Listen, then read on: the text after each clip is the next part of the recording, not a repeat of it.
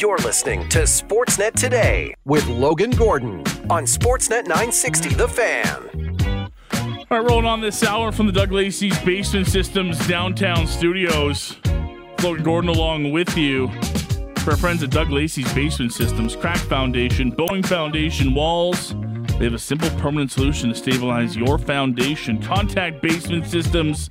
They are all things basement. You visit them at dlbasementsystems.com. Hour one in the books includes a chat with David Amber, our pal from Hockey Night in Canada, Sportsnet studio host. Going around some of the biggest stories across the NHL. If you missed it, check it out on the podcast, Google, Amazon, Spotify, or your favorite podcatcher. Pods go up minutes after every hour finishes here on Sportsnet 960. Reminder the fan feedback line open to you. Shoot us a text at 960-960 if you're listening live, want to get in on the conversation. Check the text line a little bit later on this afternoon.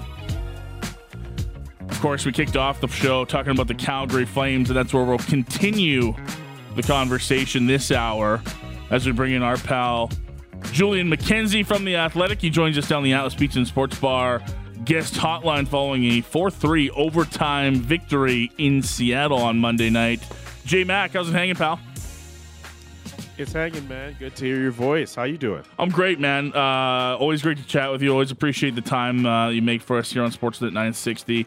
Um, lots to talk about with this team right now, man. Uh, four point, uh, four game point streak, I should say. They're 3 0 1 in their last four. Picked up a big win last night in Seattle, and I guess let's just start there.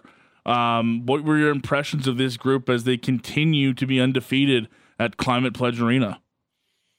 I have to say that the the confidence around this team is noticeably different from what we saw from them during this losing streak. And for those players in that room, they really needed these wins. Uh, you go back to the Vancouver win, you go back to the Montreal win. Um, the Islanders game doesn't go their way, but like you you look at the Seattle win and it's back on their in their way again. And they look better. They objectively look better. They look quicker. Seeing young players like Martin Pospisil get involved and Connor Zary had that point streak to start off his time with the Flames too. Um, that's a really good sign for this team. It's just that like could you imagine if the team just didn't go on a six game losing streak to start off the year and then they had this happen? Because it feels like, you know, even if they play as well as they play, I mean that that road trip with with games in in Dallas and, and Vegas, I think Colorado's part of that road trip too. Like it's gonna be tough mm-hmm. for these guys to get wins on them. And even if they do play relatively well, there are still questions about whether or not this roster as constructed is viable enough to go into the playoffs with. And you know, we we hear we hear guys all the time say, "Hey, you know what? Anything can happen when you get in."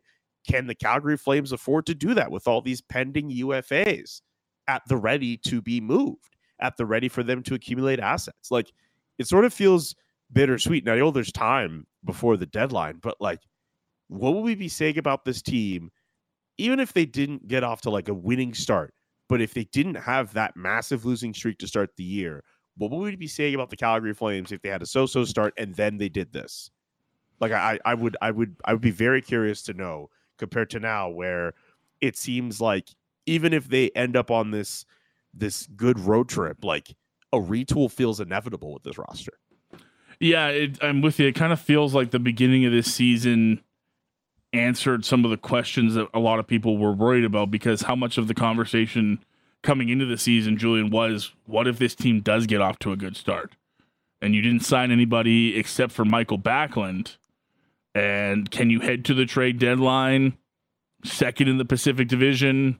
Can you head to the trade deadline, even in a wild card spot, and still maintain that, hey, if you're not signed, by the trade deadline and you're a UFA, we're we're moving on from you, right? That was everybody's worst case scenario to start the year. And mm-hmm. I'm not saying it can't happen, but I think we know what the odds are for for teams to get back into that position by by US Thanksgiving. And it would have to I, I don't know what the exact number is, but you'd have to imagine play would have to continue pretty close to that kind of winning clip that they've been on lately if they want to even have that conversation in the springtime.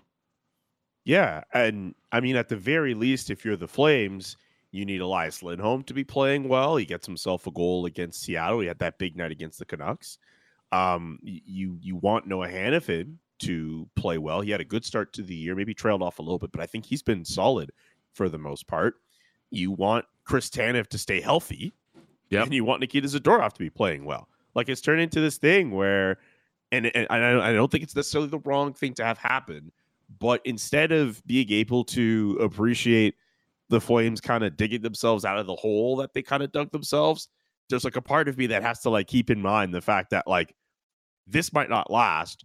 And, you know, at some point, this team is going to have to finalize that decision of of these pending UFAs and getting assets for them to to build themselves up for for years to come. Like that's that's how this team is going to go forward. Like they'll eventually be able to. The cool thing about this too is uh is the fact that the young players are are getting that shine too, and I guess that also just kind of you know adds to what's been going on now, or maybe softens the blow with the fact that some of these guys are going to have to go. But like you know, once Jakob Pelletier is healthy enough to play, um, like in the new year, that's likely what's going to have to happen. Uh, when they eventually call back up Matthew Coronato, like, uh, you know what? I'll say this: like, even if they have to retool, I've been really pleasantly surprised that the core of younger players, at least to start off this season for the Flames. And I get why some people are looking at how they're playing and thinking, hmm, maybe all you have to do is just plug in younger players around these guys. But even if you retool these, you retool and trade away Hanifin, you trade away Lindholm, and you get younger players, you get draft picks. I think if you're the Flames and you see the progress that's been done with young players you have right now, you got to really like your team going forward. If you're not going to win games, you have to sell hope. And if those guys are able to keep that going for next year, like that's a good that's a good foundation to have. And eventually, when you want that successful team for when the arena opens, mm-hmm. I, I think you have at least a good start with a foundation. I think. Okay, so look at it from from this perspective now, Julian, and, and maybe you answered it in your last answer there, but I'm curious if you were to pinpoint one reason, two reasons why it feels like this is a, a, a different. I don't know if it's a different group or they're getting different results than they were a couple of weeks ago. What would you what would you look at and say? I think that's the main reason why.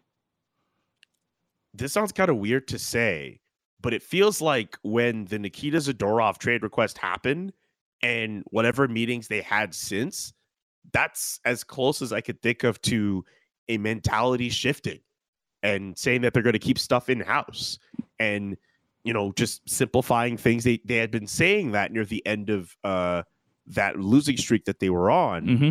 but it, it, even then like they they looked okay but just the attitude and mentality and confidence wasn't at the level that we see it at now for whatever reason and even trying to ask guys like i don't think you could get like as much of a straight answer in terms of what a potential turning point could be uh, and, and I think it's good that the fact that the players have been able to finally adjust to these new coaching adjustments from Ryan Huska and Marc Savard and Dan Lambert.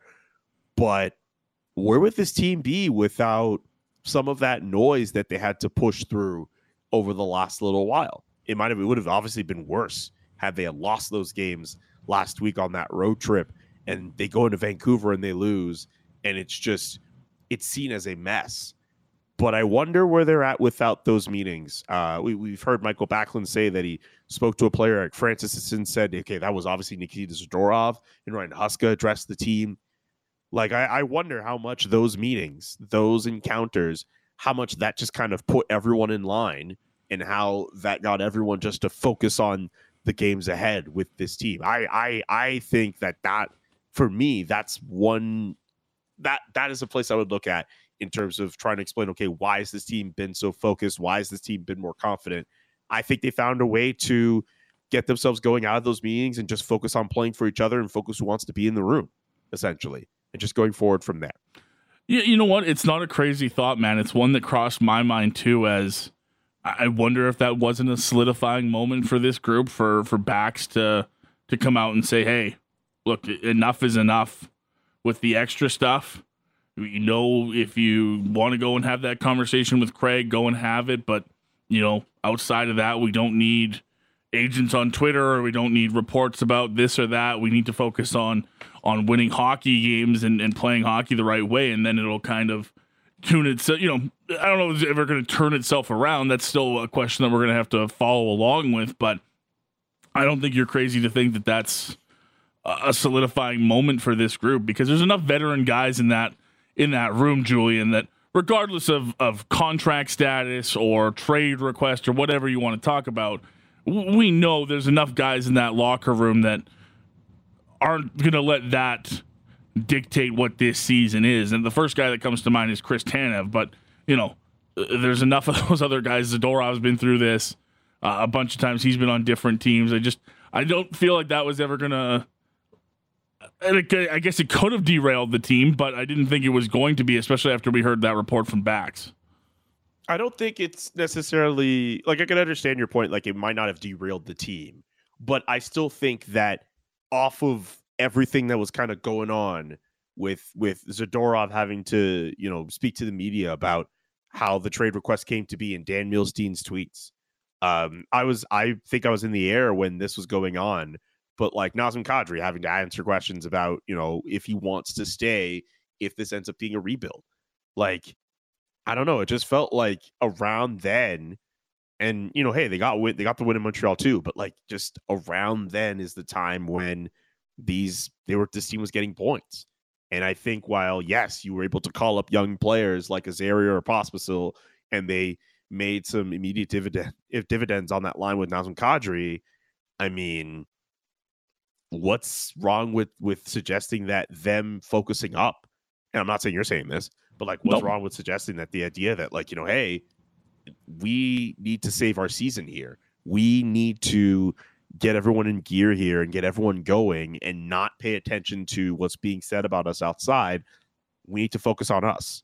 Like, I think that makes that makes sense. Like I think of when I when I spoke with Blake Coleman a couple days ago, and he says about how you know they've had enough meetings to to talk about this type of stuff and how winning shuts people up. Like I mean, they might not say it. It's it's the train the turning point, but like at some point after these meetings, like you, you just say, you know what, you shut up, you just go out there and you play. Like I, I see that as an obvious turning point for this team. How impressed have you been with the the level of fight back from this group? Uh, to me, it seems night and day compared to the group that was in that six game losing streak. Julian, it felt like if it got to, I said it earlier, two nothing or three one, you could kind of start writing your game story and you know fill in the the bits and pieces from for the rest of the game. But uh, it certainly would uh, behoove you if you turned away last night in the third period thinking that this game was over because right now the Calgary Flames have no problem fighting back in games and and you know like we said either you know making it interesting like they did on Saturday and losing in the shootout or finding a way to win like they did in overtime on Monday night. Yeah, like I feel like I'm at a point now where I sort of expect the Flames to push back in third period games now, uh, in games where they're down in the third period. Like I, I, I think they've shown this level of confidence where they've been in those situations before, and they're willing to put the work in to at least try to make a game of it. I mean, again, that Islanders game, I understand it didn't go their way in the end, but they had two goals in that third period to to to make it interesting and to to fight back in this in that game. Uh, you look at how they they battle in in Seattle and they come back and they win. Like there, there's a different there's a different energy mm-hmm. with with how this team has been able to conduct itself. I'm not saying they're going to be world beaters all of a sudden, but I think that the fact that we've we've seen them change in the third period compared to what it was like in that losing streak too, because there were games where they were still in it in that streak and just in the third period they they fell off. Like the game against Pittsburgh comes to mind where they were still fighting up against that Sidney Crosby led team and they just responded with an avalanche of goals and Calgary was just helpless. I don't see that in this roster right now. And it helps that Jacob Markstrom has played as well as he's played through this point in the year. It absolutely helps that Jonathan Huberdeau seems like he's woken up and he's playing better. Nazem Kadri has looked better. Elias Lindholm over the last few games. That was a guy who I was wondering when we were going to start to turn the temperature on him because his start was not great. And then the the morning of uh, the Vancouver game, he gets that media attention, and then he ends up having a three point night. Like I, I just think for those guys in that room, it's good that they're going on this stretch. It's good that they're they're getting those results in. It's just you know the next 15 or 16 games or so are going to be super tough where they're going to be seeing Dallas, Vegas, and Colorado twice. They get LA, I know, before the holiday break. There's a lot riding on this team over the next few over this next like 15 16 games and i'm at the very least they've been able to pick up points but it's going to say a lot about this team depending on how they play over these next few weeks can that be their identity julian you mentioned talking to blake coleman and i remember hearing him on saturday in the locker room when, when wes asked him about him leading the team in goals and he said yeah that's, that's i guess that's kind of who we are we're a team that's not going to have a 100 point first line but we're going to score up and down the lineup. And now we've kind of gotten this recent, you know, stretch of games where they're not going to be pushed around in the third period, regardless of, of what the score is. Is that a, a reasonable identity for this group to try and assume the next couple of weeks or however long this can last for in your mind? If they win, absolutely. But if it doesn't work out against teams like a Dallas or a Colorado or a Vegas, like that, I think more than anything is that that's where we're going to start saying, hmm, I don't think this is viable because those are all three teams that are expected to be cup contending teams. And I think if you look at each, all three of those lineups, they have star players, but they have depth behind them that can contribute if those star players are are having an off night or they're not producing at the level that you exactly want them to perform. And while I think Calgary I think when they're playing at their best, they can play solid hockey. And up and down the lineup, you have solid players. They just still don't have a sufficient amount of star power and star quality that puts them over the top. So this could be their identity. And if it works for them to a certain extent, sure, like you run with it. But I also think like if you're really going to be a contending team, especially in that Western Conference, you need star players. You need players who will deliver. And I know there are going to be people who are going to look at Edmonton and say, "Hey, well, they'll they have two of the best players in the world, and it's looking a lot more like they're going to miss the playoffs than make them." But at the same time, they have playoff runs uh, that they've they've gone farther in the playoffs in recent years than the Flames have. Yep. And a big reason why is because of those star players. And if anything, with that team, it's goaltending that has let them down. And they haven't necessarily solved that problem as of yet. So I think if you're the Flames, you like the fact that your guys are solid. You like the fact that up and down the lineup, it's a solid team that at its best will be able to win games 2-1, 3-2. You maybe you get like a 5-4 win in there sometimes. But going forward, is that viable? Like if the Calgary Flames want to ascend to Stanley Cup contender status, you need a player or two that is upper echelon that you're going to be able to rely upon when things get heavy. And I need to see a lot more out of this roster, especially in this in this stretch, before I can say that they have that because that's a problem was a problem for them last year. I think it was a problem entering the season for them too. There's no game breakers on this team, or there there aren't enough game breakers on this team for them to be truly taken seriously with the other big teams in the conference. He's Julian McKenzie, uh, contributor here to Sportsnet 960 as well, uh, covering the Calgary Flames for the Athletic. He's joining us down the Alice Pizza and Sports Bar guest hotline this afternoon. Flames pick up a win on game one of four of this road trip. Uh, 4 3, the win in Seattle last night in overtime. Wanted to ask you about Jonathan Huberdeau, your thoughts on his play of late. Uh, took a lot of heat. The benching was a big moment, obviously, this season that we've talked about, but I think we're seeing a guy that's found some comfort with Backlund and Coleman and uh, has maybe been able to use that good game against Vancouver last week as an opportunity to to springboard his game a bit. How do you see number 10 of late here with the Calgary Flames? He looks good. He looks confident. Uh, and that was what that is what was missing from him to start off this season. It was getting to a point where that confidence just it, it looked shot, to be quite honest with you and he knew that. And something just kind of happened over the last few days where him being slotted with Michael Backlund, where even though I don't have the stats in front of me, just off the eye test, I thought he did look good with Michael Backlund at points last year. And for him to be able to reunite with him, I think is it's it's something he needs. Like you've heard other, you've seen it from Michael Backlund as long as you've been able to watch him. And I think of of something Matthew Coronato said earlier this year about playing with him. He's a guy who does everything. Michael Backlund, just the the the work in the dirty areas, the defensive work, keeping pucks in the offensive zone. Like I think that plays a role in why that line is able to see to see success. Um, earlier this week, I shouted out. Um, I believe their name is Vanessa Keswer. They wrote a really Yep. good piece. Yeah, Pat and Aaron had her on last week. Yeah. Yeah, they they wrote a really good piece on on what it takes for Jonathan Huberdeau to get himself going. And one of the things that we saw, at least I saw last week uh, against the Islanders, the defense needs to be more activated and it needs to be a lot more, you know, just moving uphill and giving Jonathan Huberdeau these passing opportunities, right? Because we see it all the time where he tries to go up the wing, someone pins him at the wall and he's fighting for this puck and the offense is dead.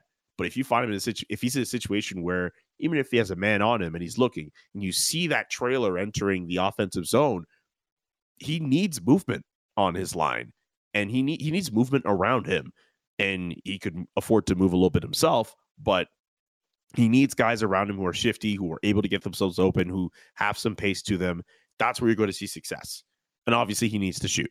And he shot uh the other night like and and, and it's worked out. Yeah. So I, I think if he's able to just continue to truck to, to truck along there, I think that's going to be fine. I think, I mean, obviously you want him to perform at the level of a ten and a half million dollar player, but right now you need anything to get that man going, and you're starting to see it. He seems like he's fine. Like I, I got to ask him the other day, like, hey, like how are you doing? And he seems like he's he told me straight up, like, you know what, hey, like I'm I'm doing good. Like it's just good that these last few games have have have gone his way and he needs that to keep going in order for him to maintain success.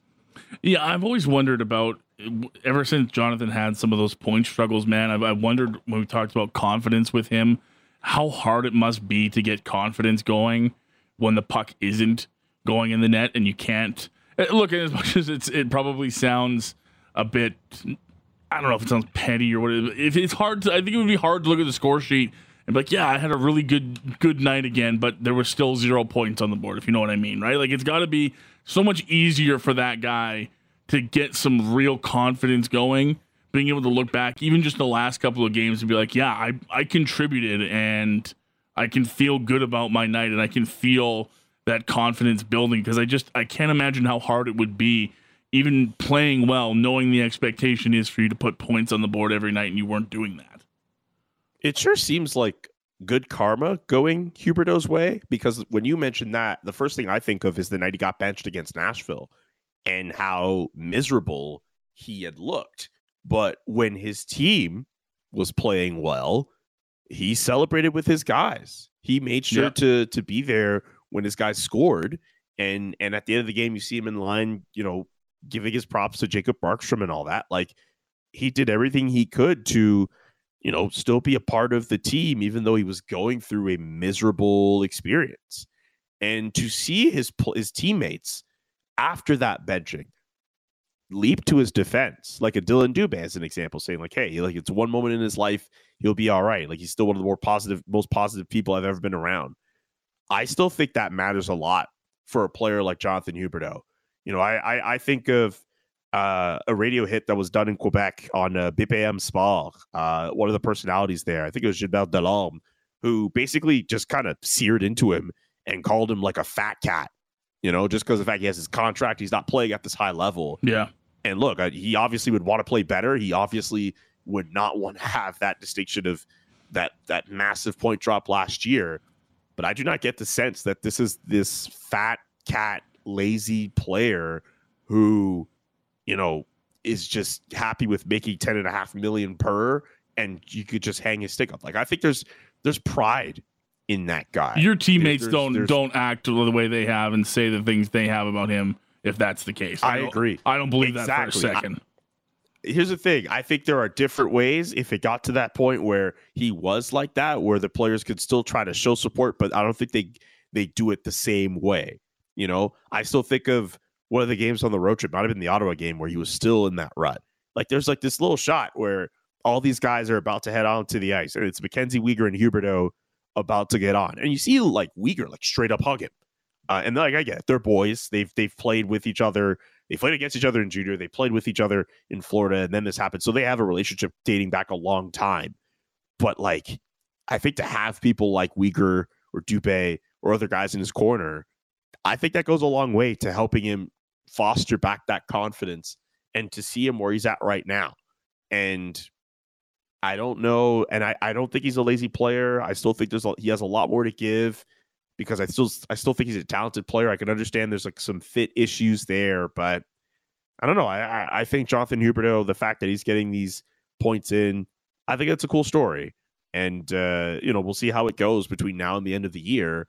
But I, I think the fact that he's had the support come his way and he's responded positive positively to it, especially the fans too.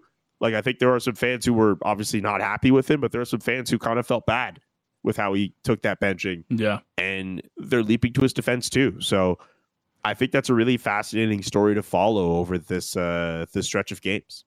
Uh, two more for you before we let you go, Julian. Um, my colleague at Sportsnet, Justin Bourne, uh, put up the list uh, after the Flames play Nashville tomorrow. They have 15 games before Christmas um, and some really tough opponents coming their way.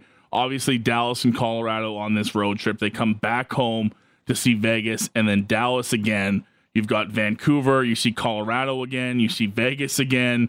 Uh, New Jersey's mixed in there, Tampa Bay is mixed in there. Uh, it is a very difficult stretch down till all the way before Christmas. Their last game is in Los Angeles on Saturday, December 23rd.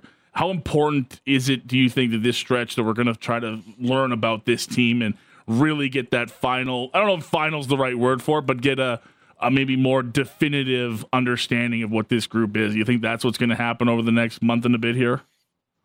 It could, especially if uh, it goes the losing way, where they lose against the teams we expect them to lose, and then we just realize, hey, this team just isn't good enough, and they need to retool. If they win those games, though, what does that say about this team? like we're going to start looking at uh, you know did colorado play a, a, a second night of a back-to-back? What about dallas? What about tampa? What about florida? What about new jersey?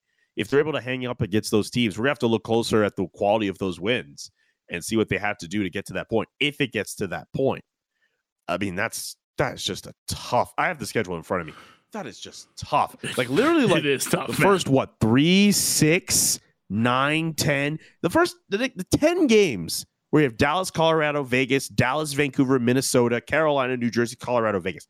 That is tough. That is like I know Minnesota's in there; they've underwhelmed, but like, good lord, like that is a murderer's row of games. Yeah. Um, and then after that, you get Vegas, Minnesota, Tampa Bay, Florida, Anaheim. It's like the one gimme. Yeah, they're, they're then, like you lose that- 500. They're like 500. And if you lose that game, what does that say about your team? Yeah. Yeah, I think it's definitely going to say a lot about this team going forward. And, but uh, I'll say this: even if the team, even if the Flames lose a lot of those games, if the players who are pending UFAs look good, that might be as as ideal of a scenario as you can have it. If you're Craig Conroy, you lose games, you try to get ahead on on improving your draft standing while also, you know, making your players who could be trade assets look good. And and I know I've I've mentioned you know Chris Tanev being healthy. Like I think for him, like if he's healthy, that's enough. If you're Nikita Zadorov and you show off a little few more moments where you're able to show off the clapper bomb from the point or from the side and and your skating ability, that's enough. Lindholm, I think, needs to be in a position where he's playing well enough, and and Noah Hanifin too so needs to play continue to play a solid game. Like if you're at that point and the team's not doing well, you could live you could live with that. I think. Yeah, I, I think I'm with you there. Uh, before we let you go, Julian, what's going on uh, at the Athletic? I know you're on the uh, Athletic Hockey Show with Ian Mendes, uh, going through some of the stuff around the league. But uh, can you tease us with anything? Can you you want to promote anything you got coming up around the corner? What can you let us know Just, just uh, the shows, man. Just the shows. just the shows, man. Right now, man. I mean, obviously, if some really interesting stuff pops up this week, I'll I'll get to writing. I've I've, I've got I've got a few things I've been I've been meaning to work on. So this I'm actually kind of happy I get this week where I just get to stay back here and just work on that stuff. Uh, but yeah, I, I put out a, a mailbag in the other day, and uh, a lot of people asked me questions about whether or not this team should rebuild. The pros and cons of rebuilding. A couple days earlier, I wrote about how the Montreal Canadiens should be a model for the Canadians for, for the Flames to look at in terms of retooling with how they've acquired young players, how they've dealt with expensive contracts and played and built around them. Uh, I know a lot of people will look at the Dallas Stars, and while there's some realistic elements to take from them, a big reason why they're successful is because they struck it rich with the 2017 draft class Yeah. that got them Heiskanen, Robertson, and Oettinger. Like, how many teams do you know can get a franchise winger, a franchise number one defenseman, and a franchise goalie in the same class? Montreal, I think, is just a little bit more realistic in terms of the model for them to emulate for for retooling. But uh, the Flames have to get to that point first. Check him out on the Athletic or on Twitter or X, whatever you call it. He's at JKA McKenzie. Uh, you know him, you love him from uh, contributing here on Sportsnet 960, and of course covering the Calgary Flames for the Athletic. JK, appreciate you, man. Thank you for hopping on today. Uh, enjoy the rest of the week and enjoy the game on Wednesday. Hey, Sounds good. Talk to you soon, Flash. catch up soon. Julian McKenzie joining us down the Atlas Beach and Sports Bar guest hotline this afternoon, talking all things Calgary Flames with one of my absolute favorites in the industry. Check him out. Like I said, check out his work on the Athletic. He's on the Athletic Hockey Podcast. Uh, he's got great stuff on Twitter. Uh, one of the best out there. Julian McKenzie joining us this afternoon. We got to take a break. We'll come back on the other side. Uh, interesting reports from uh, Frank Seravalli and Daily Faceoff about an international tournament that won't be a World Cup for hockey. We'll talk about that next when Sportsnet Today returns here on Sportsnet 960 The Fan. All right, quick look at the text line at 960 960. It's the fan feedback line. It's always open to you here on Sportsnet Today. Read some of your text following our conversation with Julian McKenzie from The Athletic. Uh, Big Mike texted in and say, "Hey, Logo and crew, always love hearing Julian's take. If no one has seconded that Tim Peel is an abusive asshat, I would like to do so.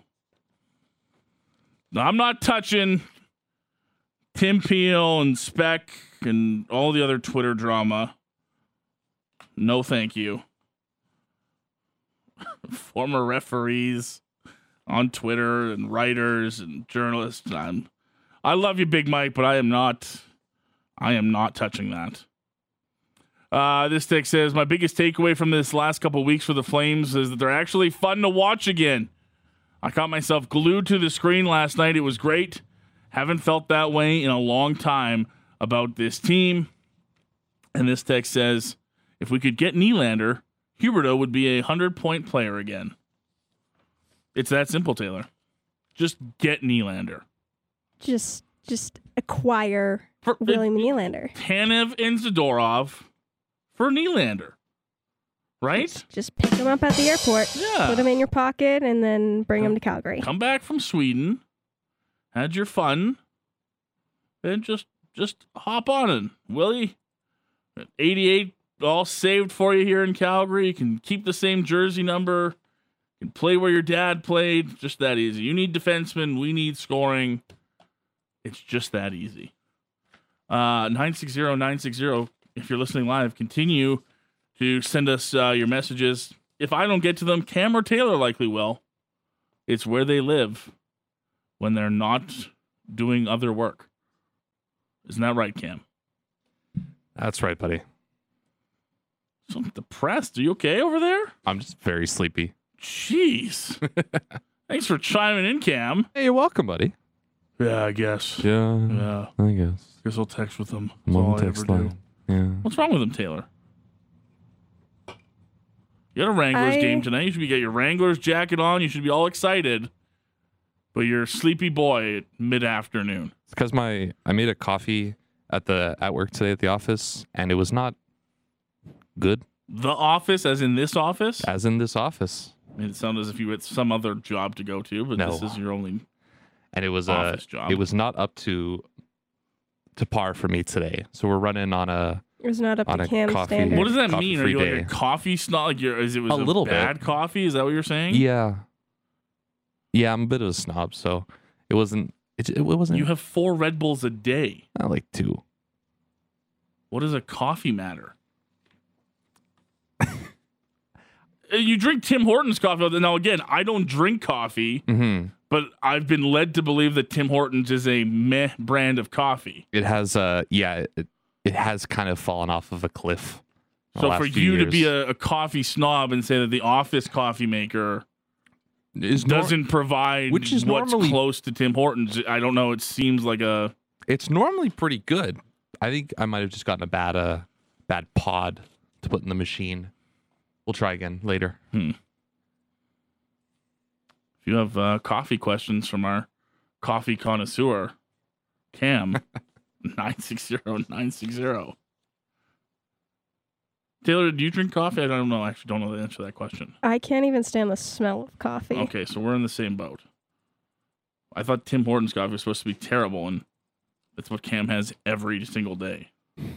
He'll switch it up sometimes and bring in a McDonald's coffee or True. something. It, was, it doesn't mean like if I'm thinking about a coffee snob, I think you'd go to some like local coffee shop downtown or something, but you just you just get generic. Time is money, baby. I leave as late as humanly possible, That's to get here- very true. and so I don't want to be sitting in line in Starbucks for ten minutes to wait for my coffee. No, So you, never mind. I'm not gonna say. Timmy's, I know, is is going to be the same every time. I can respect you can that. You can just order ahead. This is true. That requires f- forethought, which I do not have. Get up, brush your teeth, order your coffee, eat breakfast, head out, pick up the coffee, get to work. If it were that easy, Taylor. If it were that easy. It quite literally is that easy. Oh, Uh, those are my outstanding producers, Cam and Taylor. They're along with me every day here on Sportsnet today. Uh, more coffee talk later. Uh, I did want to mention this though. Interesting story coming down the pipeline from Frank Seravalli in Daily Faceoff. He's our NHL insider. Uh, joins Pat on Flames Talk. You'll hear from him a little bit later on on this uh, Tuesday. But uh, interesting to hear the NHL and the NHLPA closing in on an agreement that will give us international hockey back starting with a tournament in February 2025. But it's not going to be your traditional World Cup of hockey. Uh, according to NHLPA Executive Director Marty Walsh, uh, who talked to Daily Faceoff in Stockholm as part of the NHL's Global Series, uh, it sounds like we're talking about a four team tournament for February 2025. Canada, Finland, Sweden, the United States. Uh, they'd like to have some games in Europe as part of this agreement, but nothing's been finalized or decided on. No name for the tournament or branding. Probably won't be IHF sanctioned and will only involve NHL teams. The NHL and NHLPA have been working for a while now at trying to get international hockey back on a regular schedule. Uh, of course, means working with the IOC and the IHF uh, to have NHL players back in the Olympics beginning in 2026 in Milan, Italy. Uh, and the plan is to announce a, a comprehensive schedule that alternates between Olympics and World Cup of Hockey tournaments every two years. So that's the plan, and 2025 seems to be the soonest that this is going to get off uh, the ground and actually lead to a tournament. But I'm curious, like, is a four-team international tournament of interest to anyone? Now, of course, and I'm not. This is not going to turn into a political dis- discussion. Um, it's it's how things go right now. But uh, Russian players not expected to be allowed to uh, be involved in the tournament. That's why um, they've kept it to the four teams, and they're not expanding to a team North America of under 23 players or a team Europe. They're just going to keep it at four. It sounds like to start this one off. Uh, again, we don't even know what this tournament looks like. If it's best of three, is it round robin format? However, they're going to make it work. I've seen some people excited about this just to get international hockey back and off the ground because we've wasted so much time without international hockey that anything is better than nothing.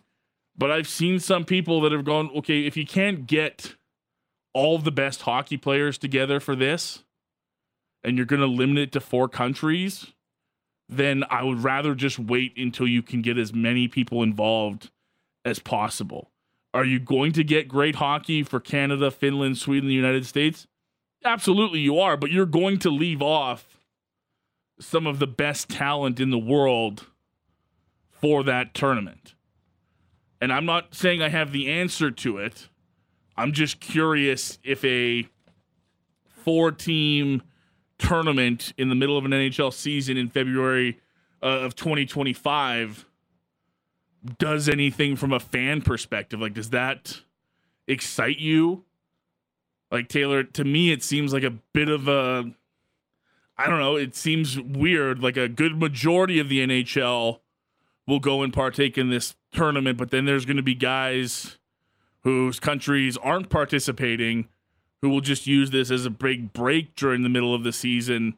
I'm kind of leaning towards I would just wait until you can get as many teams participating as possible. Four kind of seems like I don't know if, if cop out's the right word, but it kind of feels like you're going to leave some really good talent at home.